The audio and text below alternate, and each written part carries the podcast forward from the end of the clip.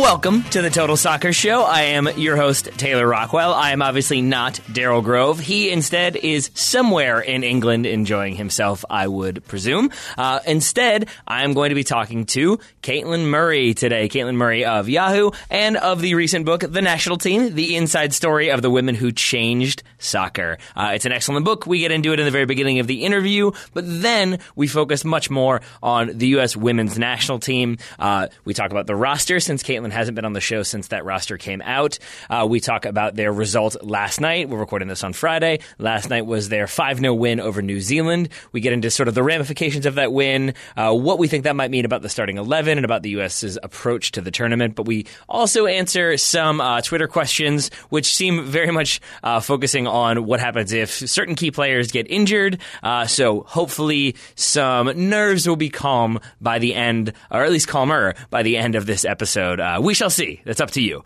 Uh, but for now, uh, I will stop rambling and instead turn it over to me talking to Caitlin Murray. With me now, I've got Caitlin Murray, author of The National Team, the inside story of the women who changed soccer. Caitlin, thank you very much for taking the time to talk to me this Friday afternoon, evening. Of course. Thanks for having me. Of course. Yeah. Afternoon, your time over on the West Coast. I'm going to say slight evening over here on the East Coast. We'll see when people end up listening to this. Uh, but I started off by di- discussing the book. I wanted to start there, I guess. Uh, can you tell people? I know you've, uh, I think last you were on the show. I can't remember if the book had just come out or was about to come out, but I'm curious what has the reaction been? And for people who don't know, what is the book about? Yeah, so the book, The National Team, The Inside Story of the Women Who Changed Soccer, it's sort of uh, the full history of the team. No one has really done a full history of the team, starting when the team started in 1985 to now with you know, exclusive reporting, original reporting, interviewed a lot of former players, former coaches, U.S. soccer people for this book.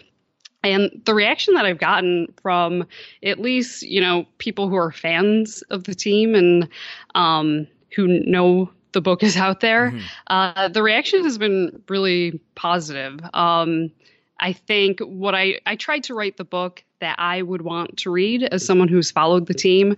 So there's a lot of like anecdotes, stories, things that have never been out there before. So um, from that perspective, I think it's interesting.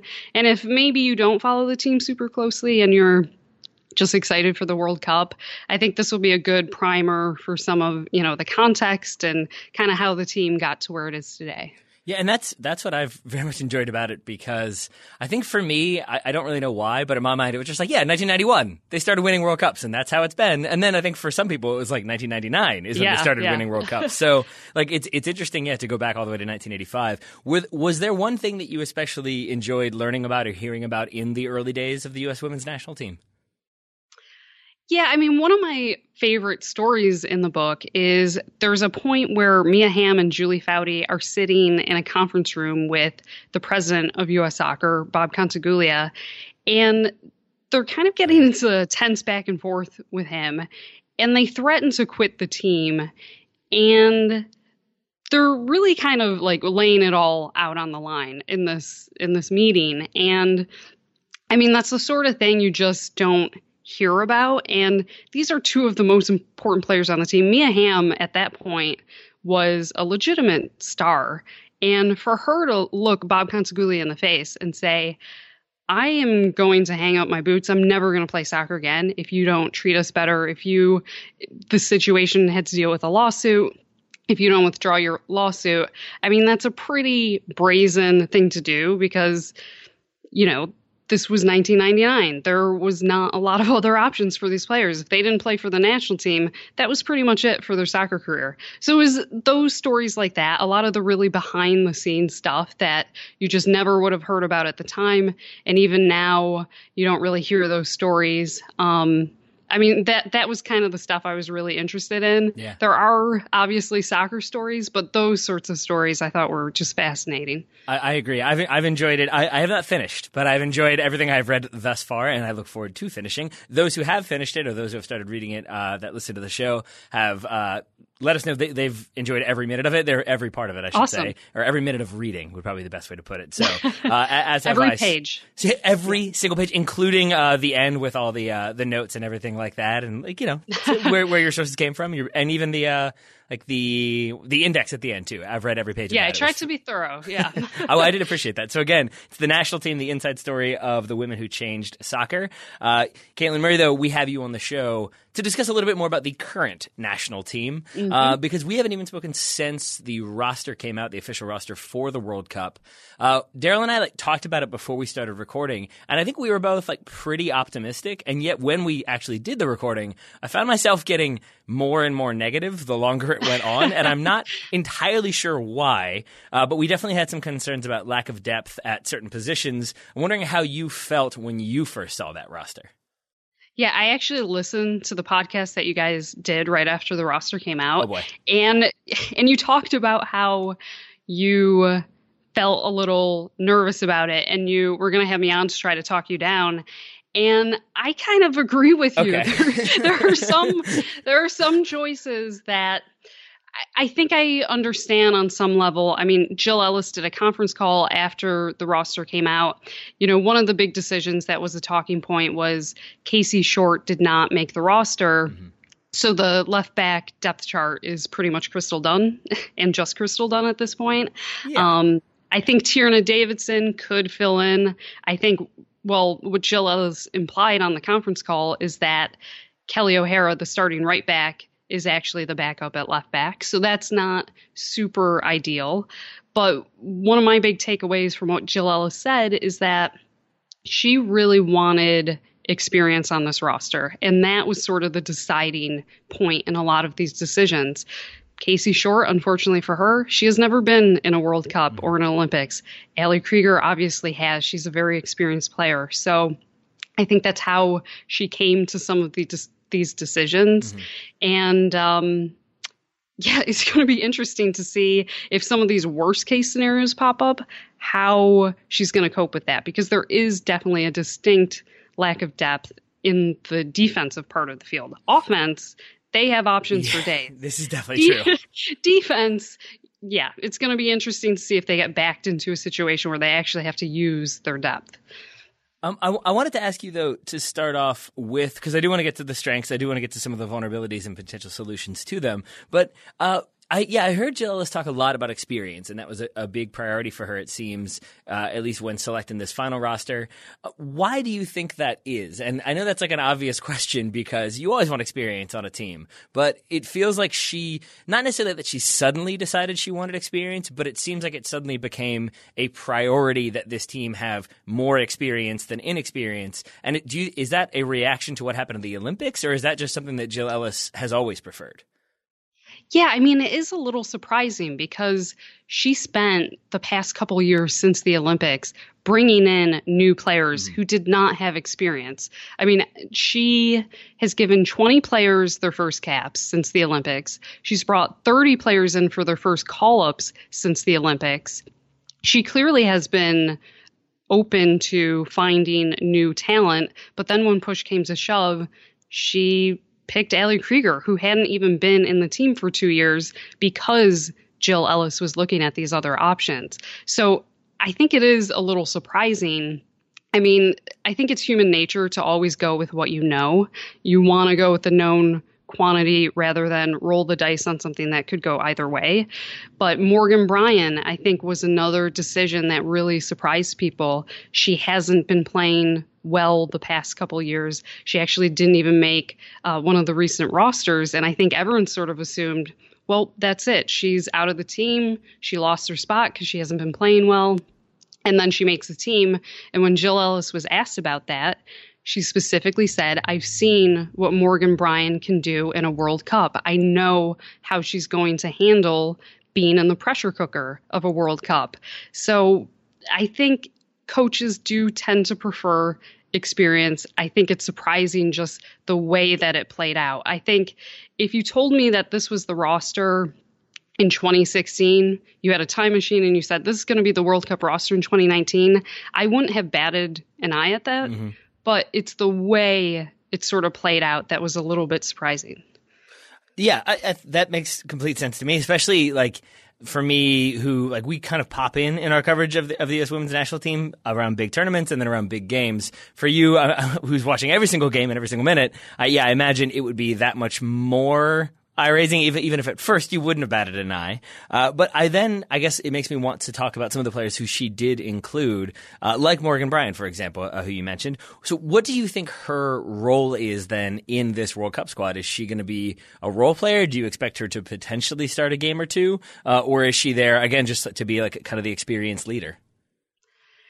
Yeah, I I have a hard time seeing her really playing a role in this World Cup. I mean, like I said, Morgan Brian hasn't been playing very well. Part of that is she's just dealt with a lot of injuries over the last couple years. I think also maybe there's been some confidence issues when you aren't getting into a rhythm and you're kind of struggling a little bit. Um, I think that she is a backup option. I think there are certain places where Jill Ellis did bring a little bit more depth, and I think Morgan Brian is one of those depth pieces. Um, you know, in 2015, I don't know that there was a role for her either, but then um, when Lauren Holiday got that yellow card suspension, Morgan Brian was asked to play a defensive midfielder role, which is not really what she plays, but she stepped up. She did it. And I think something like that has a lot of value to Jill Ellis because she's seen, okay, this was a high stakes situation. This was a position that Morgan Brian really hadn't been asked to play, but she was able to do it in that moment. And I think Jill Ellis just sort of trusts Morgan Brian.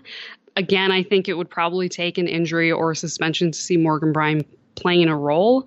Um, but, you know, that's what World Cups are about. Anything can happen. So uh, we'll see. So I think the biggest fear uh, for for U.S. fans right now is that something does happen to Julie Ertz. Uh, if she does get injured, yeah. or at least more injured than when she played with gauze in her mouth, uh, who on this roster do you think is mostly most likely to deputize? Or do you think uh, Jill Ellis kind of changes her whole approach if Julie Ertz isn't available? Well, I think that's one of the reasons I was surprised that McCall Zerboni mm-hmm. didn't make this roster because she was probably the most like for like player you could have had on the roster behind Julie Ertz to kind of bring that physical presence. Um, I I don't see if Julie Ertz can't play. I don't think that Jill Ellis is just going to blow everything up because I think she really believes in the 433 and the system that they have set up and the roles that the players have now. Um, I think probably, you know, Samantha Mewis is someone who has been talked about a lot over the last couple months because she's been playing so well. And I think Samantha Mewis will be the backup option for anyone in the central midfield that can't play because I wouldn't say that Samantha Mewis is the best at any single thing, but I do think she is the most well rounded option in the central midfield. And I think she can kind of fill any role and do a fine job. So I think maybe Samantha Mewis fills in if Ertz is injured and you know, maybe Lindsey Horan plays more of a number six role and Mewis is box box. Maybe it goes the other way. Um, but I, I don't know if the team falls apart without Julie Ertz. I know there are a lot of concern from fans about that. I've I've seen uh, a lot of questions about that. Um, but I think central midfield is actually where the U.S. has some of the most depth. Um, I mean, Allie Long is an option too. I just I really think that Mewis is going to fill in no matter what happens. All right. Uh, so you listed a lot of midfielders there. One like kind of half baked idea I had uh, in that roster review show uh, was that maybe she could move a center back forward like Becky Sauerbrunn or Abby Dahlkemper. Is that a possibility, or do you think that's pretty unlikely? I feel like if that were an option, we would have seen it before because that's fair. look, look, Jill Ellis has not been afraid to try just random stuff. I mean, uh, Mallory Pugh has played in the central midfield. Tobin Heath has. Uh, Crystal Dunn, who is, you know, the only left back again for the team. Yep. So we've seen Jill Ellis just try a lot of random stuff. Um, I don't know that she is necessarily going to do all these things in France, but I think she wants the option. She wants to know what she can get if she has to do something like that. And there, there was a time when the national team kind of didn't really have a defensive midfielder after Shannon Boxx retired, where I think a lot of people were talking about, oh, Becky Sauerbrunn would be perfect for that role. It didn't. It it never really happened, and I would be surprised if Jill Ellis gives it a go in a World Cup without testing it first. Uh, well, that was that was definitely my half baked idea, but since Daryl is not here today, I'm going to say that was Daryl's fault, Daryl's idea, and that was a terrible idea, Daryl. You never should have suggested that. Uh, so yeah, that's that's sorted. Thank you for that. Um, then I wanted to talk about last night's uh, game. We had a few questions about that one. Uh, Steve Malanga uh, tweeted us to ask you, uh, how does New Zealand rate competitively, and what should we make of the recent victory over them? obviously, the United States defeated defeated New Zealand 5 0 last night. A fairly comprehensive victory. Uh, so, Caitlin, yeah, yeah, how strong are New Zealand and what did you make of that result? Well, I think New Zealand is actually better than they looked last night. I thought last night was a pretty disappointing performance from them. And I saw a lot of kind of just mental lapses, communication mistakes in the back line. I just I felt they didn't look as disciplined and organized defensively as we've seen from them in the past. You know, New Zealand is not up to the level of the US, but they can certainly give them more trouble than they did last night. Um, I don't know if it's a talent issue. I think it might be just kind of the pieces coming together. Tom Sermanni only took over the New Zealand team in October, uh, right before World Cup qualifying. So he hasn't necessarily had a ton of time with the team either. Um, and that was interesting. That was the first time Tom Sermanni has faced the U.S. since he was fired and replaced by Jill Ellis. Um, so he probably wasn't happy with that performance either. Um, I think it might just be more of um, kind of a form issue, a cohesion issue. Um, I don't, I, I don't know. What was your sense of how New Zealand played? Um, I mean, I when it comes to the U.S., I think, and especially when Daryl and I aren't rewatching them, uh, it tends to be that I focus more on the United States than New Zealand. And I think I was mm-hmm. inclined to see what the U.S. was doing as being particularly problematic. I felt like the United States did a very good job. I think, as you pointed out in your uh, Yahoo article, of spreading the field, attacking the channels, and it didn't feel like New Zealand did very much to deal with that or to effectively yeah. cope with that. And I think kind of the ease with which the United States was able to score like some of their goals, uh, it, it, felt to me sort of like uh, they basically New Zealand were just kind of like, okay, we'll sit back, we'll kind of try to bunker a little bit, we'll let them have the ball out wide. Oh no, they've scored on us already, and that sort of right. so like I yeah. so I can't tell if that was just the United States sort of really feeling it and being like in the moment very confident, and New Zealand feeling kind of the opposite, or maybe just not setting up properly, or maybe some combination thereof. But I was definitely. I guess I took solace in some of my concerns from that roster review show by watching this U.S. team sort of very effectively take apart New Zealand. Uh, but that actually yeah. leads me to the next question, which you pointed out uh, in that Yahoo article, um, which people should read. Um, is that it did feel like the United States went down those wings. They attacked in the channels pretty frequently, pretty consistently. And the concern there becomes if an opponent sort of nullifies that or really does pack it in the box and effectively blocks off some of those crosses, what do you think the United States does then? I mean, we're looking at maybe what Sweden did as an example in the Olympics that caused lots mm-hmm. of problems, lots of crosses coming in, but not really any sort of effective way of evolving from there. So, do you think the U.S. does have a game plan, or do you think then we're sort of looking at individuals trying to make something happen? Well, I think you know, you mentioned the 2016 loss to Sweden in the Olympics, and I do think that has been sort of a guiding moment in the team's history throughout the past couple years because that I think that has sort of dictated everything Jill Ellis has done. It's how do we get past teams that are going to do what Sweden does in bunker? And in that game in 2016, they crossed the ball 38 times. I yeah. mean, it was all coming from the wing. And my concern is that that actually hasn't changed that much. That when you look at what the attack is doing, a lot of it is coming down the flanks. And look, it makes sense. Tobin Heath is on the flank, Megan Rapinoe is on the flank. Mm-hmm. They are very good players. Um, but I think that's why a player like Rose Lavelle is probably going to be a starter and why she will probably be important to this team. Um, you know, I've seen a lot of people talking about can can Samantha Mewis get on the field? Maybe you take Rose Lavelle off or something like that. Rose Lavelle, I think, is really the only sort of playmaking number 10 type player on the roster. And she can deliver those line breaking passes. She is able to kind of move the ball around the box in a way that I'm not sure, uh, you know, some of the other players on the team can. I think you need a player like Rose Lavelle to do that. And if she has a good World Cup, I think that's going to help the U.S. be able to attack in different ways and find goals in different ways. You know, to Jill Ellis's point about experience mattering, Rose Lavelle has not played in a tournament mm-hmm. of this level before. So it's going to be interesting to see how she sort of steps up to the occasion and is able to deal with that. Much, much more from my conversation with Caitlin Murray still to come. But first, I wanted to let our listeners know that today's episode of the Total Soccer Show is brought to you by Roughneck Scarves. Roughneck Scarves is the official scarf provider of U.S. Soccer, Major League Soccer, the USL, and the NCAA. For purposes of today's show, uh, worth noting they've got an entire range of scarves relating to the U.S. women's national team. Some of them just say USWNT on them. Some of them have different, uh, slightly catchy slogans, most of which you're probably familiar familiar with, such as One Nation, One Team. But then you've got the individual player scarves. Uh, you've got, just to name a few, Alex Morgan, Alyssa Naeher, Becky Sauerbrunn in there, Crystal Dunn, Megan Rapinoe, Tobin Heath. There are actually a couple different ones for Julie Ertz. I personally enjoy the Julie Ertz number eight with a giant bold font that really kind of, I feel like, explains her key role in this team. Uh, giant font tends to indicate the importance of the player, or at least that's what I'm choosing to believe. Uh, but if you wanted to get, say, a USL scarf, uh, checking out their op- options there.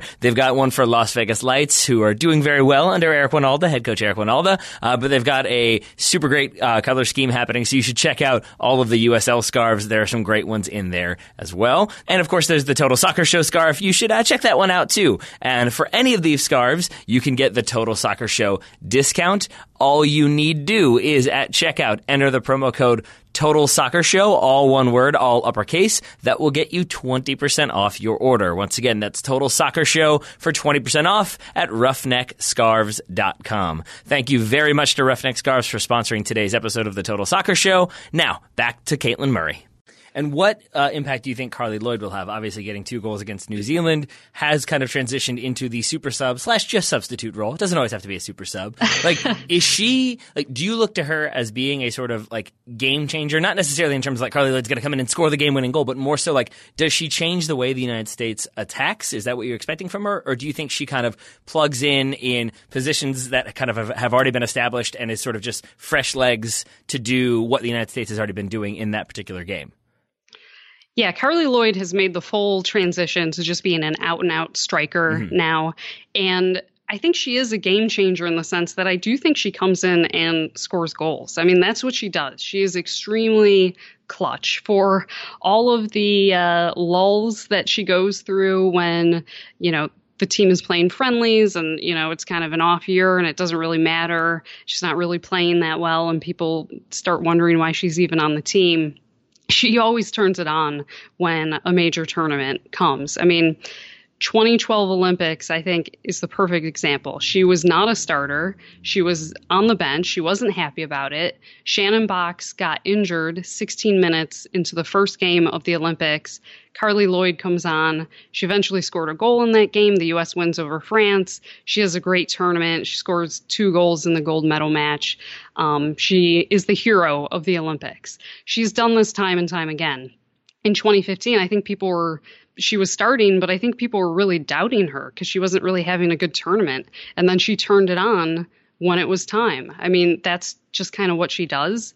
And she has been very clear that she does not like being a substitute. She wants to be starting.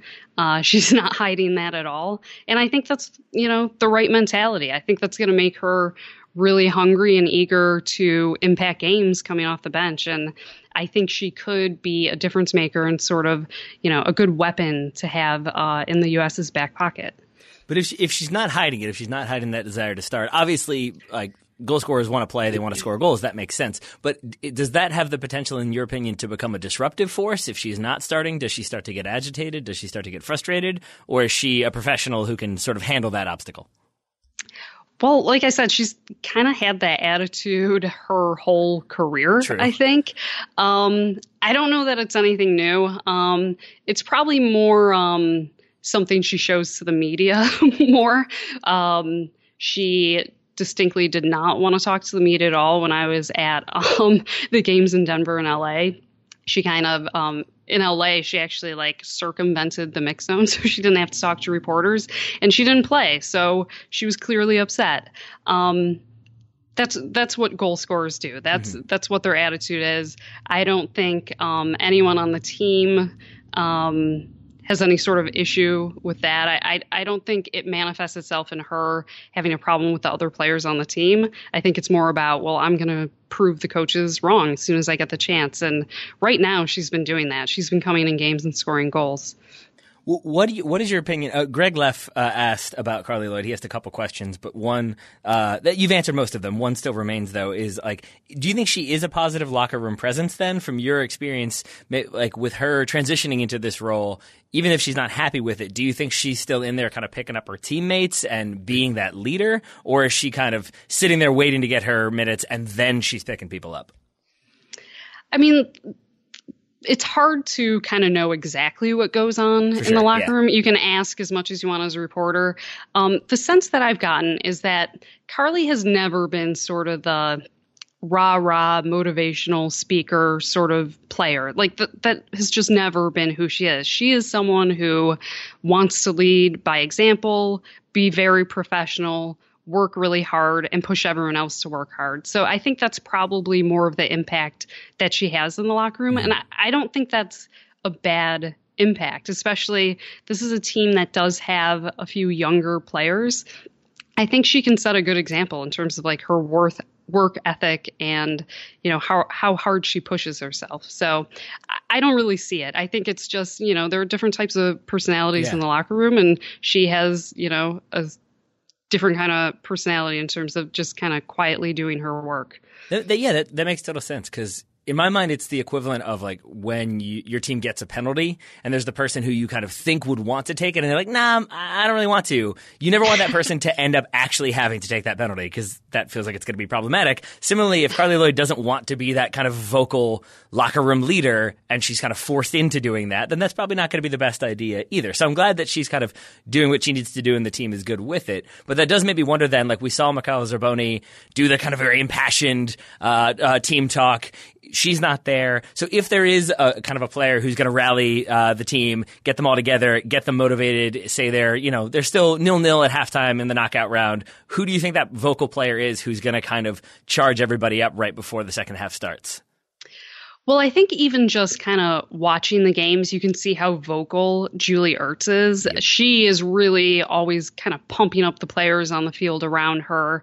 Um, you see that on the field. I have to think that's happening all the time. Mm-hmm. She's just, she's someone who really communicates a lot. Um, I think some of the other veterans like Kelly O'Hara, I think does that a lot. That's something you can see.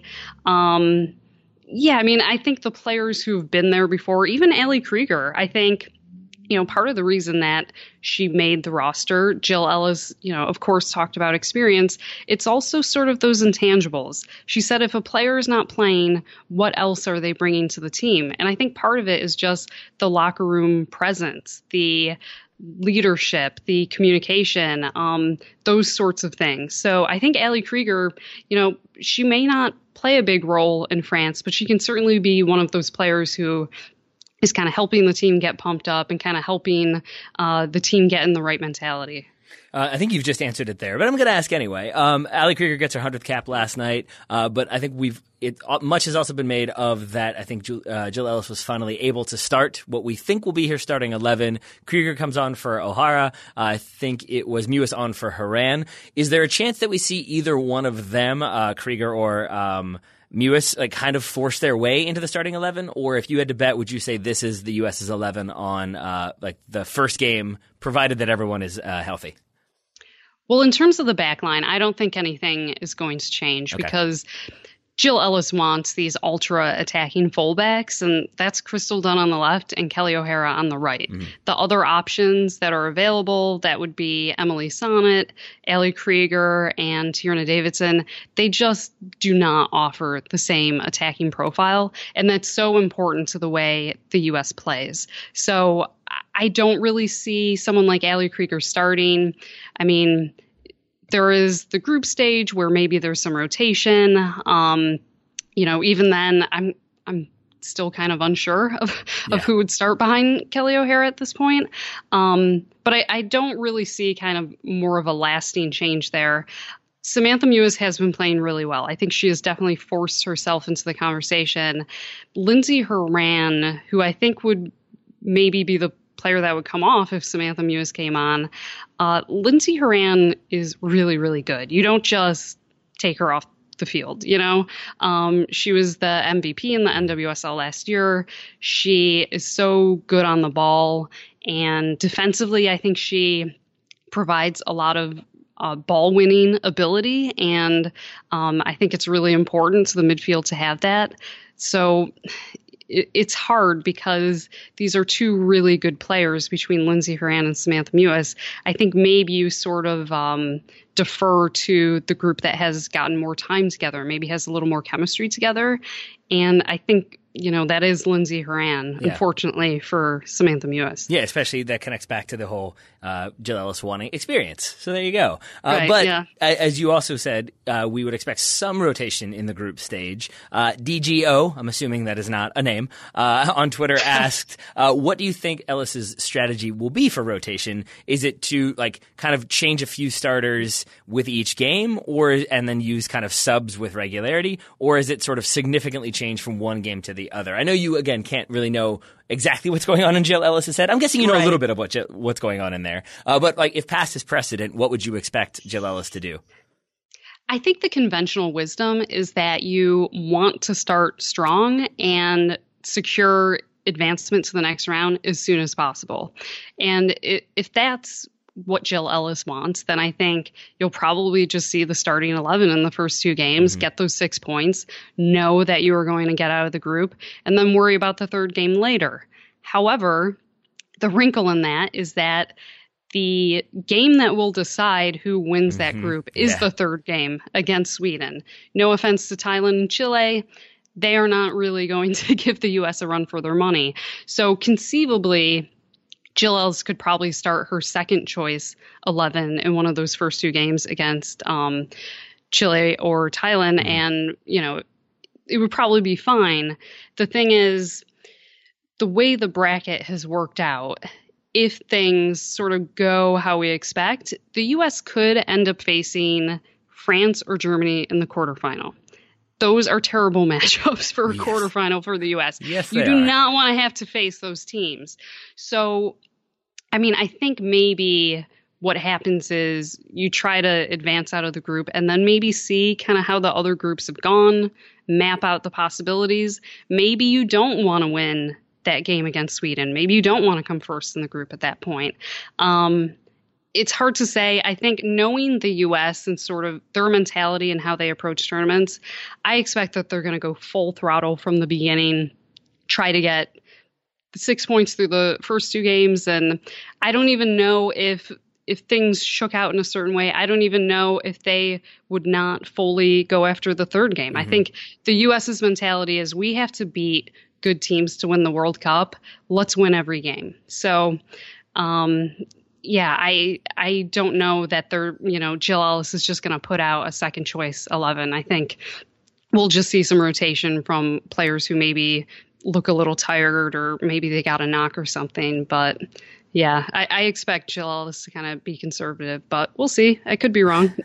I mean, no, that, that, that all that all makes sense, uh, especially because Daryl and I tried to do sort of the like permutations on who could advance and who would they play, but given the expanded termat, uh, termat format tournament combined, there we go, uh, more teams going through, it makes it a little bit harder to do those sort of predictions. So yeah, I think it's probably just better to yeah do whatever do whatever comes like most natural to Jill Ellis uh, and hope for the best. But that becomes yeah. my next question because it does feel like she is hoping for the best that like Crystal Dunn and Julie Ertz make it all the way through.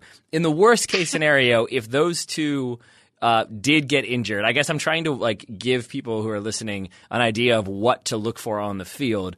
Uh, you talked a little bit about how maybe Sam Mewis comes into midfield. I feel like that we kind of solved that one. But if Crystal Dunn goes down, what would your expectation be there? Who starts? Say she gets injured in the first game. Who starts that second game at left back? It sounds sort of crazy, but I think Kelly O'Hara, the starting right back, goes over to the left side, and then either Emily Sonnett or Ali Krieger start at right back. I'm still not sure which one, But it is sort of amazing that the backup option is to take a starter from another position and move them there. But I think that's that's probably what would happen. Um, because the other option is you could start Tierna Davidson as a left back. Tierna Davidson is 20 years old. She's the youngest player on the team, and she's very good, but she's never played on that sort of stage before. And she's been very good in some of the, you know, She Believes Cup games that she's played in Tournament of Nations. There have also been ones where she's sort of looked rattled, like she had a bad start and it just sort of snowballed from there. And I don't know if Jill Ellis is going to trust Tierna Davidson to, you know, mm-hmm. start in a World Cup and have to hold down the left side, especially against a good team that is, you know, probably going to target her and attack down that side. I think Tierna Davidson is a very good player and she could see some minutes, but I think probably the main reason she's on this roster is that she is 20 years old. She is really good and she's going to be an important part of this team for cycles to come. So get her some experience right now. But yeah, in in that scenario if Crystal Dunn can't play, mm-hmm. Probably move Kelly O'Hara to the left and then, you know, pick one of the other options for right back. Can we go? Can we go all out attack and just like say Crystal Dunn and Kelly O'Hara and Ali Krieger all get hurt? That's not great. Can we go like Megan Rapinoe left back, uh, Tobin Heath right back, and then we can just start like Mallory Pugh and Christen Press ahead of them and just be the most attacking team possible? Well, uh, the 2016 uh, game against Sweden that everyone still talks about yeah. because you know it was the worst loss in program history.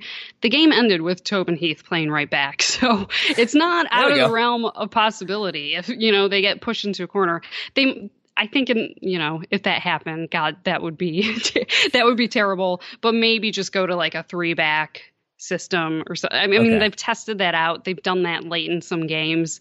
They are capable of doing that. It's not ideal. I don't think they look as good when they do that, but I think it would be an option. Uh, Hopefully, that doesn't happen. Hopefully, yeah. that, would, that, that, that means something has gone horribly wrong, one way or the yes. other. Yes, let's not have that happen. Uh, a couple more questions. I don't want to take up too much of your time. This one from John Adams uh, says or asks, excuse me, what non-trophy result would still be considered a successful tournament, if any? Is there a worst case result that triggers big changes post tournament? So, I guess taking those uh, one at a time. Short of winning this this tournament, is that is that kind of uh, an unsuccessful tournament, or do you think if the United States makes it to the final and plays a very very good France team and loses, do they come away with this sort of heads held high with it being a successful tournament? Look, repeating winning a World Cup is really hard, and if people are are going to set the standard that the U.S. has to win again, I think they're probably going to be disappointed. I mean, how many times have teams repeated in back to back years? On the women's side, happened just once. Germany did it. Mm-hmm. I think on the men's side, it only happened once as well. Um, yeah, it doesn't happen very, very often. I'll say that. Yeah, it's very rare. So I think a reasonable expectation for this U.S. team is, you know, other than that 2016 game against Sweden where they got knocked out of the mm-hmm. Olympics in the quarterfinal, the U.S. has always made it to third place in a major tournament. They've never not made the third place game. So I think that again is probably the standard. If they get knocked out before that point, um, you know, I think that would be a disaster for the team. And mm-hmm. I, I don't think there's a lot of, you know, gray area in between having a good tournament and a bad tournament for this team because the expectations are so high. Um, they could repeat again. I think it's very difficult to do that, mm. though. And uh, and then is there a worst case? Like I, I, I don't really know. I should know this, but I don't. I don't know what Jill Ellis's plans are post this World Cup. Um, but like if they crashed out, I mean, I doubt they're going to crash out in the group stage. But if they got knocked out in the first round, do you think that does kind of force the U.S., especially given that uh, uh, youth national teams haven't been doing as well uh, on the women's side? Uh, I'm like, I'm wondering, do you think that brings about change, or do you think U.S. soccer just kind of stays the course and uh, figures that out slowly, as has been sort of their tendency in the past? Well, as it is, it's a little unprecedented that Jill Ellis is even still the coach of True. the team. Yeah. I mean, she won a World Cup, and I think you have to do that. When coaches win championships, you give them contract extensions. That's just kind of how it works. Um, I think probably I would think there will be a coaching change at some point anyway, just because that's how national teams tend to go. Coaches don't really stay in those jobs for that long. I guess the question is what would it take for them to maybe make that change before the Olympics instead of waiting and then giving the next coach, you know, three years or whatever. Um, yeah, I mean, like I said, the way the the draw went, the U.S. could play France or Germany in the quarterfinal. Yeah. They could have another really early knockout. That would be a disaster. Um, I, you know, we haven't really gotten a large sample size of what kind of president of U.S. soccer that Carlos Cordeiro is. So I don't know if he would immediately fire Jill, Jill Ellis if that happened, or if he would stay the course. I mean, it's not as much. I mean, it's partly about the coach and Jill Ellis and what she does. It's also like what is U- U.S. Soccer's management like now? What are they going mm-hmm. to decide?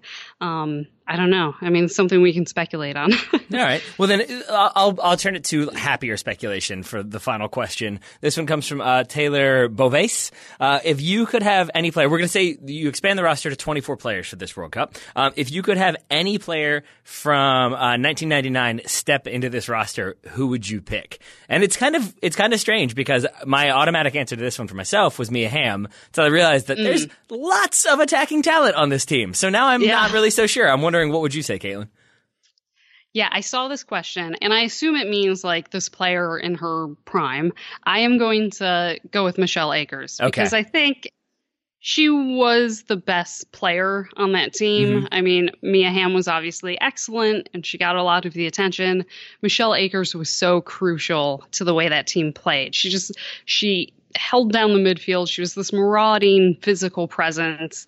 Um, and I think she played that role better than anyone for the U.S. ever has.